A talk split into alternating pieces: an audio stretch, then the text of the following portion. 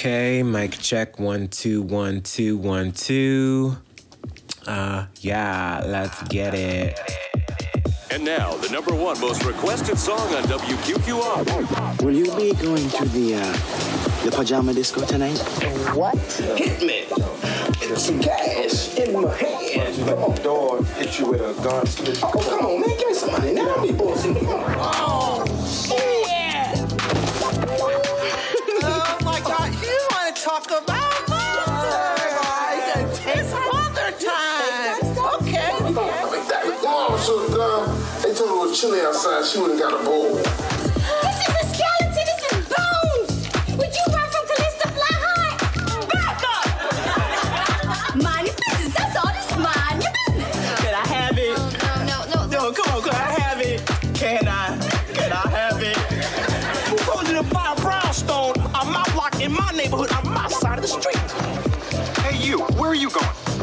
Going to mind my fucking business. That's where I'm going. Do you have a problem with that, officer? What's the fucking procedure when you got a gun at your head? But I got a, I have a right to show my color, darling. I am beautiful, and I know I'm beautiful. And that's the double truth. Rude. Yo, yo, yo, what's up, everybody? Welcome back to Adventures in Black Cinema, your passport to black film. My name is Desmond Thorne, and I will be your host and your film aficionado for the day, as always. And uh, I don't know if I told y'all this, but I am officially living in my own apartment for the first time in my life.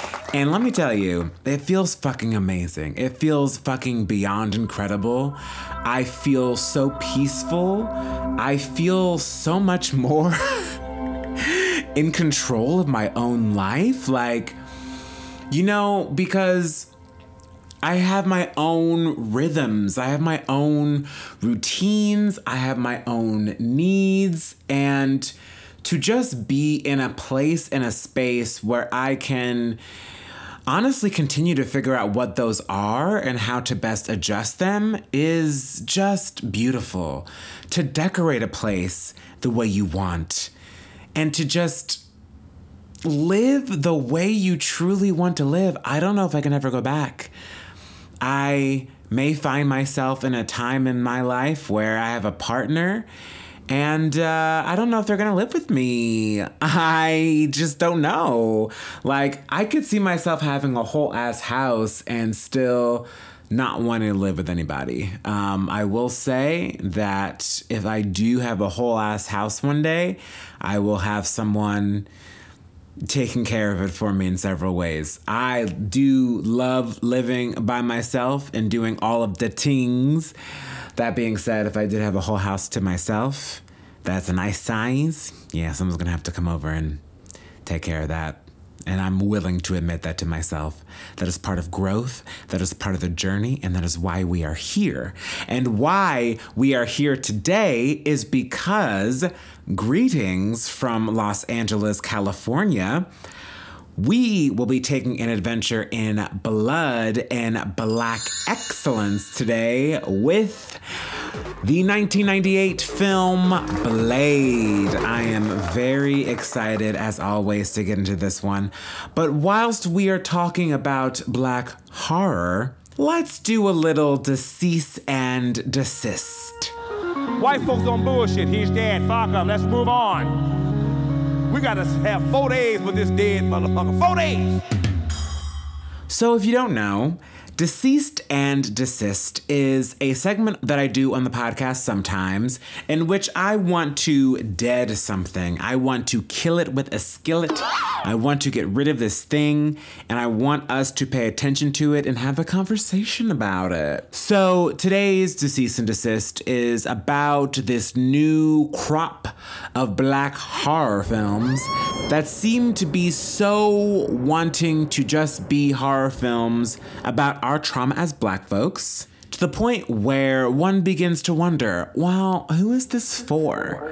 Because I think most times when white people see this shit, they just kind of nod their heads. They're just like, oh, that's horrible. And it's either A, shit they already knew and already feel very guilty about, hence will either come to you and apologize for it, which, you know, not really needed, or they will acknowledge that's bad, know that's bad, been known that it's bad, and just kind of like move on with their lives.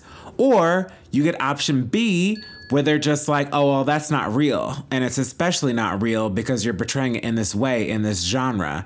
And it feels so unrealistic that I can't even fathom it happening in the first place. So I'm not gonna call out specific films. Oh, and I meant to say that if the target audience is black folks, then we're also just like, we know that.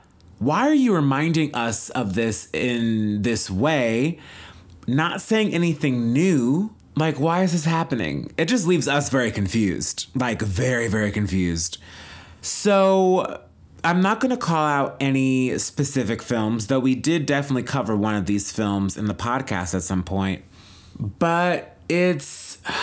There's a way to do it where it is not so intrinsically linked to our trauma and our pain in the way that these films are. The perfect example of black horror that I would consider to be excellent that can be a cousin to these films that are coming out because they're trying to imitate it in a weird way that doesn't work is Get Out, which we've also talked about in the podcast.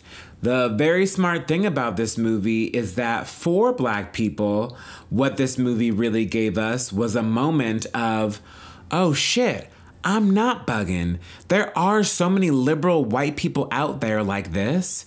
And that is such a central thesis to that film, to the point where Chris even says that he feels like he's bugging because of what's happening to him. And this is explored and heightened through the use of genre, but still feels very real. And the thing for white people is that they're being called out in a very specific way, and a very specific kind of white person who is not usually called out was called out.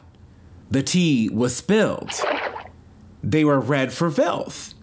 And this is the kind of white people that I'm talking about may be a target audience for these black trauma films where they're just like, oh man, that's horrible. I will apologize to my black friend for everything and still at the same time, like, commodify off of us, steal our shit, and want to beat us so goddamn bad. And other great examples of black horror films that are not in this genre at all, or not just films, but media, that are black folks in horror films and also have other elements in them and aren't so linked in that way to shit like slavery. Like, why are there so many black horror films about slavery? Oh my God. Oh my god. And also, racism isn't really that scary to black folks anymore. We are so used to it that unless you show us something new with it, we ain't gonna be scared. That's everyday life. So films that I think that are successful that do not fall into this at all are again Jordan Peele coming at us with Us because Us is so much more about the inequalities within class in America, within race, sure, but he kind of transcends that in a really, really cool way. Like, is there a statement being said about this upper middle class to like rich black family? Oh, yeah. And that's also saying a lot more about class because guess who is also black, but also very poor? You know, it's not like it's race against race. This is two this is two sides of the same coin, which is the brilliant thing about the doppelganger tethered aspect of that movie. And also, Lovecraft Country is something that is dealing with so much more and so many different people. Like, race is a big aspect to that show. And at the same time, that is because of the time they're living in. So, y'all, I just. I just wanted to stop. I just want more good black genre films that aren't trying to teach us something that we already know or things to, at this point, if people need reminding, there needs to be another way. Please, God, let there be another way because I can't deal with this shit anymore. It's terrible. So, decease and desist, you know, not to the people who worked on the films, honestly, to the studios and the execs who are making it feel like this is the only kind of black horror that can be made. Uh, this is the only shit that they're buying. Uh, this is the only kind of shit that they can be pitched to let these people get their foot through the door. Like, do better, do better. And we need some like dope black execs who are not going to fall into the same shit and the same rhetoric to get shit sold we need people who are really down for the cause. So if you're out there and you're trying, please keep going. We need you. Please, please, please, please, please. And with that being said, after this little commercial break, we are going to get into the nitty gritty of Blade.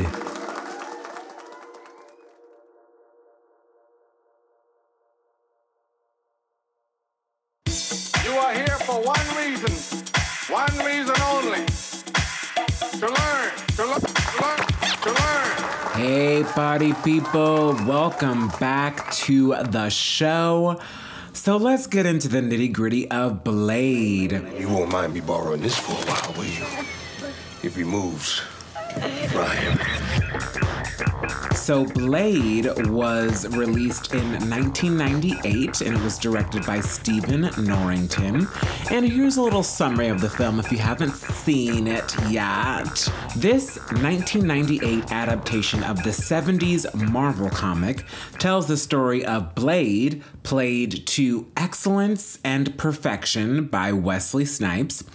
And Blade is known as a daywalker, aka a half human, half vampire who works as a vampire bounty hunter with a man named Whistler, played by Kris Kristofferson. One night, a hematologist named Karen, played by N'Bushe Wright, is bitten by a vampire at her hospital, and Blade reluctantly takes her in. At the same time, a human turned vampire named Frost, played by Stephen Dorff, who is doing the absolute most at all times in this movie, seeks to wipe out the human race via an ancient ritual that will awaken the blood god La Magra. And the key to awakening La Magra lies in Blade's half human, half vampire blood. This film also stars Sanaa Lathan as Blade's mom, who ends up being trash.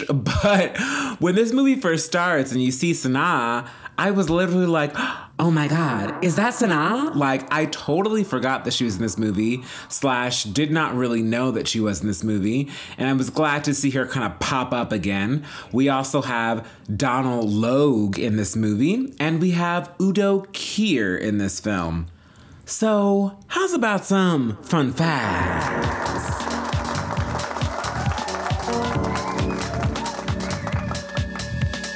So, some fun facts about this film are that other actors who were considered for the role of Blade included at various stages in the process Denzel Washington and Laurence Fishburne, with Richard Roundtree and LL Cool J also considered at earlier points in the process. Second fun fact is that Wesley Snipes was originally interested in playing Black Panther when he was offered the project. And of course, there are lots of black film myths around this early version of Black Panther that was attempted with Wesley Snipes and Spike Lee. We will, of course, never see what this was going to be, but I'm very interested to see what their take would have been. I feel like it definitely would have been less fantastical than Ryan Coogler's version. And I think Ryan Coogler's version is honestly perfect. And at the same time, it still would have been really interesting to see what this version would have been like. And fun fact number three is that this film was only the second Marvel film to be released theatrically after Howard the Duck and was the first success for the comic book company in terms of making films. Because as we all know, Howard the Duck was a big old fucking flop. It was a floppity floppity flop. So Blade really opened up the doors for the MCU. And I think that we should definitely pay it reverence for that reason. And when we're talking about black superheroes, we can't just say that Black Panther was the first big black superhero movie. No, because y'all, we had Blade. We didn't just have one blade, we had two and three blades. And we about to have another blade. Oh my God, I can't wait for that. So, my first experience with this film is that, you know, this was another one that I had seen over the years in barbershops and on TV, but I never sat and watched the whole thing uncut. And do not fucking come for me, you bitches. Don't come for me, don't come for me, don't come for me. Though I would consider this a rewatch, it did feel like a first watch in a lot of ways. I think at this point in the game, it still feels fresh in 2020. You know, even with Black Panther now existing and other black superheroes and other films and TV like Luke Cage and Black Lightning, like this shit still feels very fresh and very new. And again, I'm so excited to the new one. And, you know, there's something about Blade's attitude and his I don't give a fuckness that just rings so true and feels very for us by us, even though it was directed by a white man. So, with that being said, let's get into these themes of blood and black excellence. So, first things first, when we're talking about blood, I do have to say that I do wear the very proud badge of not being very squeamish with many things in movies. In fact, most of the time, it is kind of exhilarating in some ways to see some crazy shit go down. It's like, you know, I'm not the biggest roller coaster person, so I don't get the thrills from that. But sometimes I do get some thrills from like watching some fucked up shit that happens in a movie. It can't be like the whole movie, but you know, I usually don't mind, but sometimes when it comes to blood, it's just like a lot for me. Um, like copious amounts of blood, not like Kill Bill blood, but like the blood in this club scene in the beginning. Ooh. It made me so squeamish, you guys. Like, I would be horrified to have been in that club when all of a sudden, like, you know, you see one of the vampires bringing in this man. He doesn't know where he is. He don't know there's a bunch of people around him that want his blood. And then all of a sudden, the blood starts coming from the fire extinguishers or the sprinklers. And oh my God, I would be so fucking scared. Like, I don't think I could run fast enough out that motherfucker. Like, are you serious right now? And everyone's like loving it and they all jump on him. So it's cool to see, even though it's not him that is the first casualty, that in this film, the first casualty is indeed a white person. Woo! You know, Stephen Norrington already flipping so many stereotypes on their head with this film from the beginning. I seen this movie. The black dude dies first. I mean, we all know that most time black folks will die first in any kind of horror situation, which is just It's just the black guy always dies. Think about it, man. Unforgiven, uh, Alien, Rocky Four, The Shining, Star Trek Two, Forrest Gump, Witness, Annie Hall. Not Annie Hall. no, Night of the Living Dead. That's the one. And what about that brother in Jurassic Park, man? Oh, that was cool. There was two black guys who died in that one. That was a twofer. You must be really pissed off at that one. it's just unrealistic. It's just white people being fucking haters. But yeah, first casualty is a white person, and then we are introduced to Blade through this first fight. And oh my god, just like the black excellence of this man's entrance, his fucking fight, like I just said, like Wesley Snipes just honestly really oozes charisma in this film. And it is not the only thing that makes this film work, but it is such a huge part of what makes this film work. I mean, every time this man smiles in this fight, of course, the famous shot where the blade is coming back to him and he smiles as he holds it before he's about to throw that shit again. It is just absolutely fantastic. The skill that he has, the finesse that he has. Let me tell you something the body that he has. Child, child, child, child, child. When I think about the body that I would like to have, the body that I aspire to, it's definitely either just exactly this or something damn well close to it because it's just a sight to behold and it makes you think about the hard work that this man had to do and this brother has to do to get that physique and then to also maintain that physique. So big ups to wesley snipes. Like i said again excellent excellent excellent in this role. Just um, someone that you aspire to be in many ways. Again this kind of cavalier i don't give a fuck which of course you know a character's strength is also their weakness that does become a weakness of his at some point. It's just great to see and it's something that i think we all want to imbue ourselves with from time to time this kind of snideness that he has. I mean, some of these lines that he gets to say, some of these one liners, like, it's open season on all suckheads, is great. You give Frost a message from me. You tell him it's open season on all suckheads. um,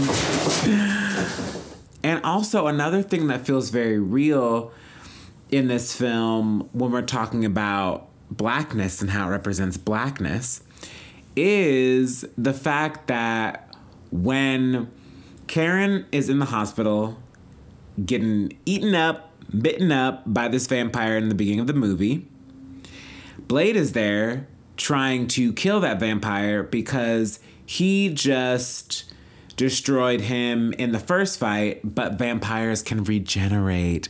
That's what makes it very hard for them to be rid of completely.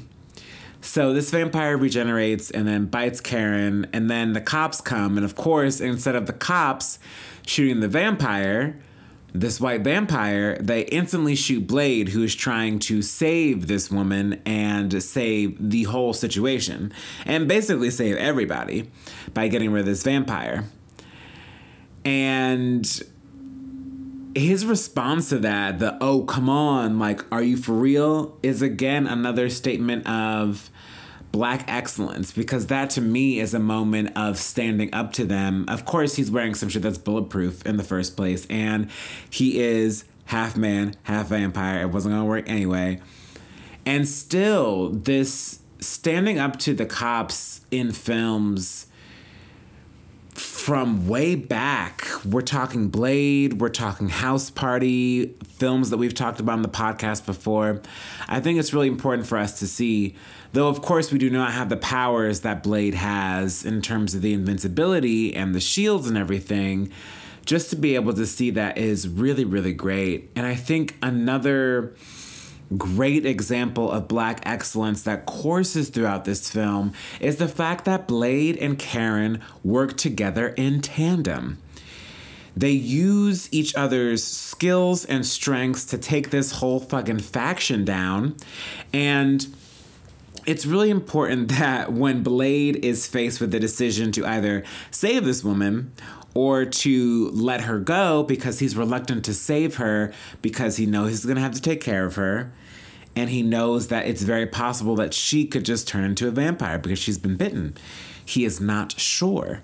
So to see him very clearly and very consciously basically say to himself, I'm gonna pull through and I'm gonna save this sister. I'm gonna do it. I'm gonna do it. This sister deserves at least a chance that I can give her is really nice. It's really, really, really nice to see. And I think it's important to see on screen this working relationship between this straight black man and this straight black woman. Like, of course, it does turn romantic. I mean, duh, you can see it from the beginning. They're both hot, they're both smart. I mean, duh, duh, duh, duh, duh. However, it doesn't start off that way, and it starts off with them working together out of a necessity, yes, but it doesn't feel forced, you know? Like, Blade is reluctant to take her in because he's worried about her, essentially, worried about what may happen to her.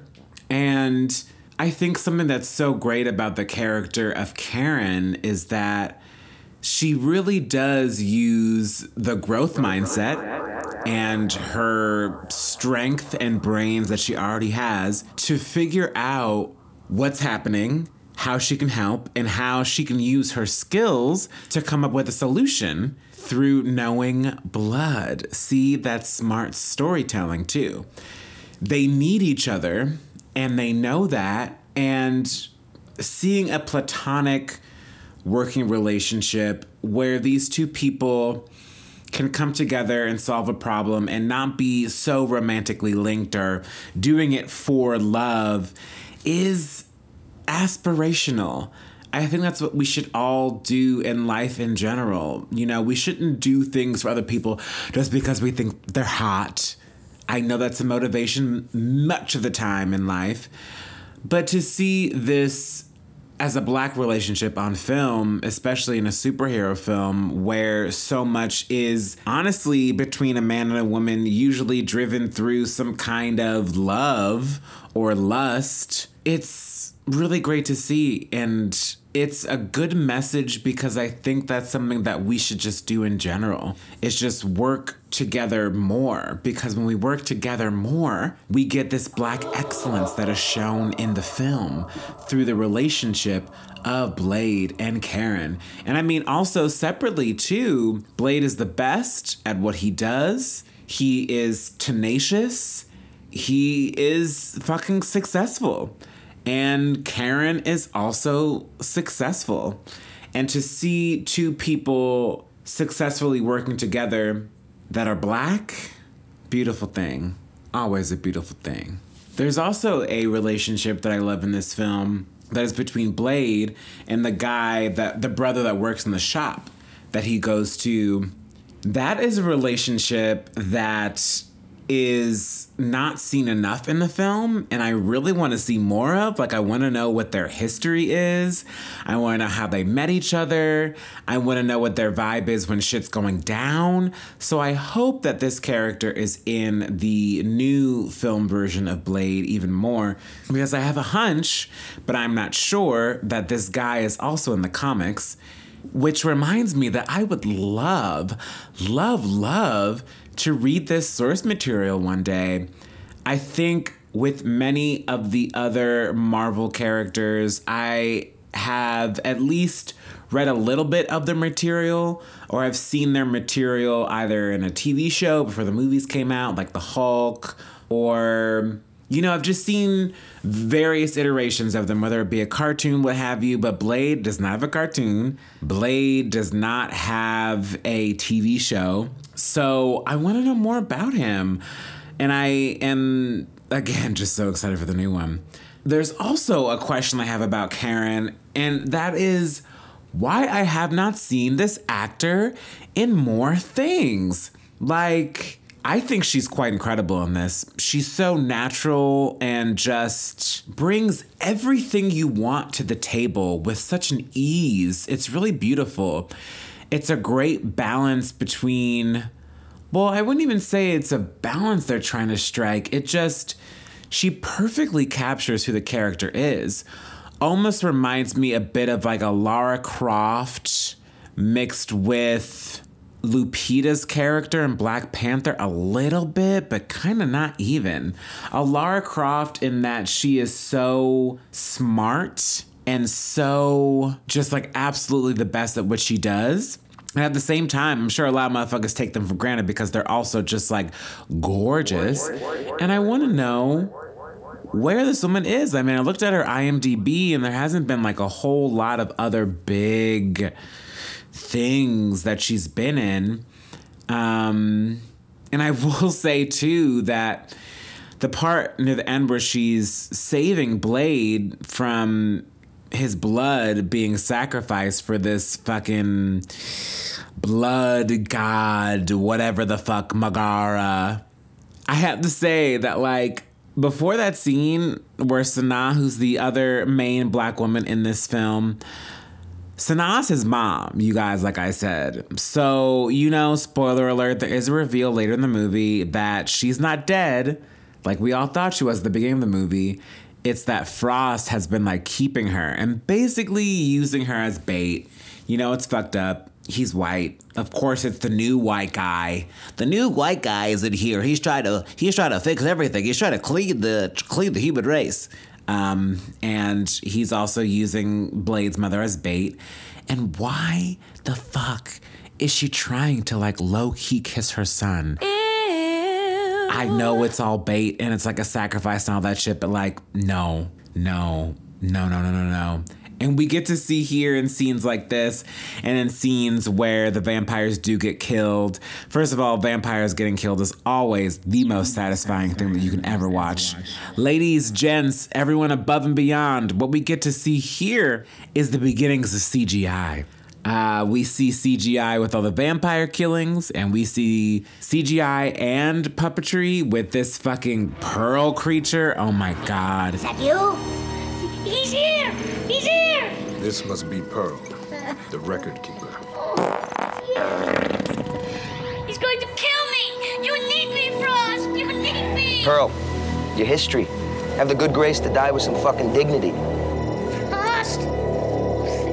That sucker. Congratulations, Blade. Frost. I hear you've been looking for me. I'm flattered. It'll pass. Scariest fucking thing I've seen in a movie in a long time. But at the end, we're talking about all this stuff culminating with Blade's blood and his mother and Karen and all that kind of stuff. So, Frost, aka Stephen Dorff, always doing the most in this film. He achieves his goal and becomes this big fucking mega blood vampire god thing and looks fucking disgusting. And, you know, they're doing their best. It's CGI. You know, when all the vampires get killed, their heads look like gushers. Like the old Gushers commercials where the kids' heads would blow up into gushers. So we also get to see the beginnings of CGI with these train scenes. I don't know if they were trying to go for subway trains or what, but they're a little off. They're a little off. Uh, and it's not me shitting on bad CGI, it's just like attention to detail kind of shit. But I guess they're not really supposed to be in New York, but it's confusing because if they're using, if they're in like the LA underground trains, I feel like those look different enough from subways. But anyway, regardless, something else about the blood in this film is that there is a sense of trauma when it comes to blood as a symbol in this film and not trauma in the way that we were talking about before with the cease and desist. It's not like it's trauma from slavery or trauma from being black. Like, is being black part of it? Sure. But, like, it's mostly the trauma of what happened to Blade as a child and just like existing in this world as a daywalker. There are not very many others at this point. And again, I want to read the comic and also see Blade 2 and Blade 3 to see you know how the world expands in that way. So when Blade and Karen are having this conversation about his past, and she's saying something akin to, you know, that happened a long time ago. Why don't you let it go in terms of his mom before the reveal happens that she is still alive and apparently wants to like fuck her son to make anything happen for Stephen Dorff. This also in terms of this trauma in the blood and why Blade can't seem to let certain things go and why Blade has this kind of wall up, you know, it all does tie into this trauma that feels more like it could happen to anybody. And that's just personal trauma, personal familial trauma, perhaps, which makes it more universal less triggering and more fucking thought provoking. And also, again, beautiful to see this relationship working in this way where Karen also cares about Blade's mental health and his mental state and him learning how to let things go, what things to hold on to, and how to move forward with his life. And you know, even though this whole thing with the blood at the end is crazy and a mess in terms of, you know, how it looks and everything, I mean, not really a mess, a work in progress in terms of where the technology was headed. We do love to see a black chosen one. Though he's chosen for something that's bad and should not be achieved, we love a black messiah. Because it's not often when we get a black messiah. And that is what blade deserves because blade is everything. So yeah i mean you know acknowledging that there's always kind of this part of you that wants to hold on to the trauma and the pain of the past because it f- feels familiar is a great thing to fucking hit on when you're dealing with a genre film about black people so, in conclusion, this movie is excellent. It not only paved the way for Marvel films and modern superhero movies as we know it, but it was also the first time that we really got to see one of our superheroes on screen and not in a comedic fashion. Like, I love Meteor Man, and Meteor Man has a nice balance of comedy and a gravitas a reality. And there's also Blankman, but it's great to see one not treated in such a comedic fashion. It's always great to see us pushing more into a genre space, like I always say, because this film is not only a superhero and action film, but it's also a horror film with sci fi elements, and that is achieved to perfection.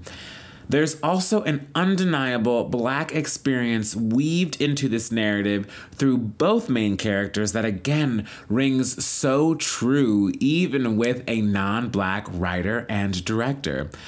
I, as I've said several times, cannot wait to see the new Blade, and I cannot wait to see how Mahershala approaches the character and to see how Aaron Pierre, who you may recognize from the movie Old and from the limited series Underground Railroad, and the legend Delroy Lindo approach the world, as well as the rest of the cast when they're announced. It honestly cannot come soon enough.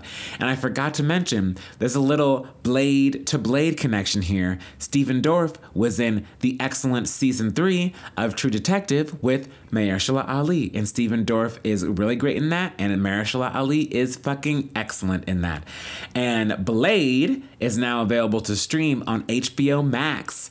Say after this little commercial break, we will be back with this week's You Better Act Award.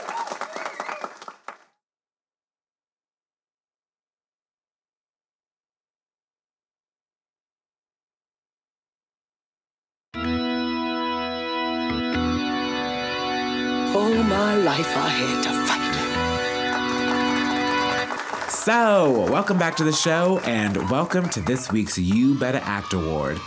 If you don't know, the You Better Act Award is an award that I give out on the show every single week to a great black performance in film, television, stage that I think deserves way more love and attention. So I give it that because this is my show and that's what I love to do. So this week's You Better Act Award goes to, drumroll please. Janelle James in Abbott Elementary.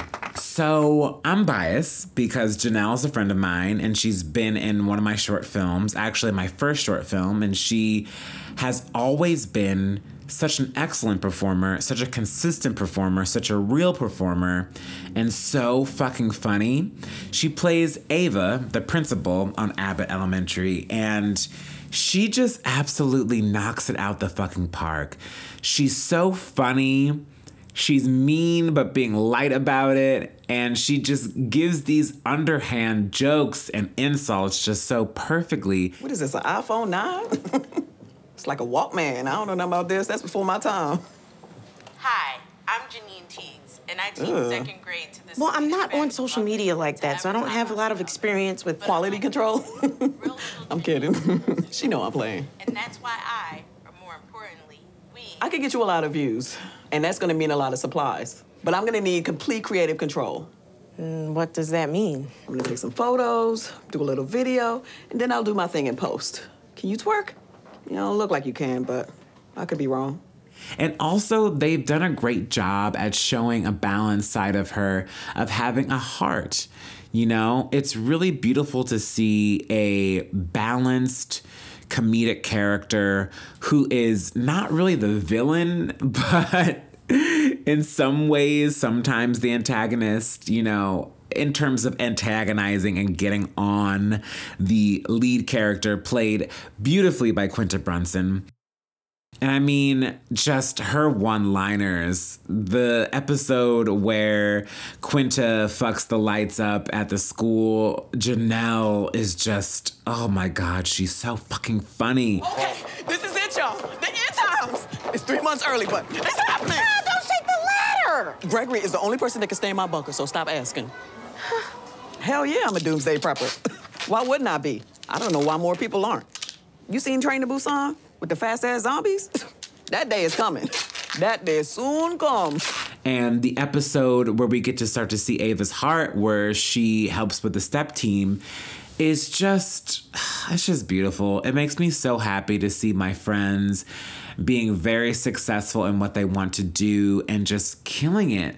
Just absolutely fucking killing it. She's stellar. I mean, I honestly, and this is not just because she's my friend, I think that she is definitely good enough to get an Emmy nomination for this role. It's just one of the funniest comedic supporting roles I have seen in a network sitcom in a very, very, very, very, very long time. So please do yourself a favor. Check out Abbott Elementary. It's one of the biggest hits this year, and that's for very good reason.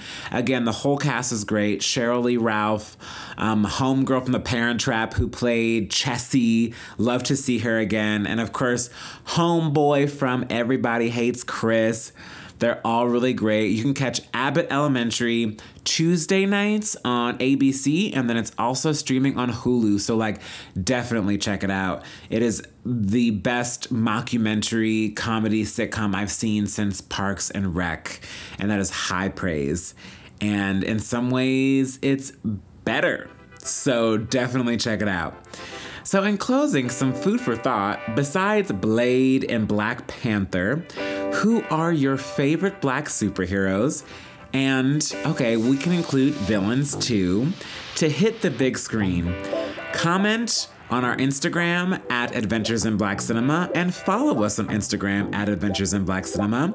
Subscribe to the podcast and also rate us on Apple and Spotify. Huge thank you, per usual, to the team. We have Cindy Edward, our production assistant. We have Matt Mozzarella, our audio engineer. And we have Miss Amanda Seals, our executive producer.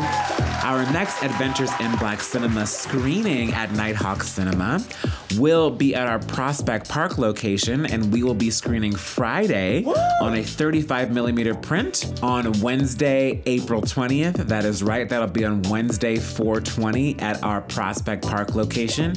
Head on over to nighthawkcinema.com to get your tickets. That is night spelled N I T E. And next time on the podcast, we will be getting into the nitty gritty of King Richard. I'm very excited. This will be my first time seeing King Richard, and I'm excited to see what the love and the praise is all about. And I'm sure I'll love it. I'm sure I'll at least love Will and Aunjanue. So until then, stay safe, stay black, and stay blessed. Bye, y'all.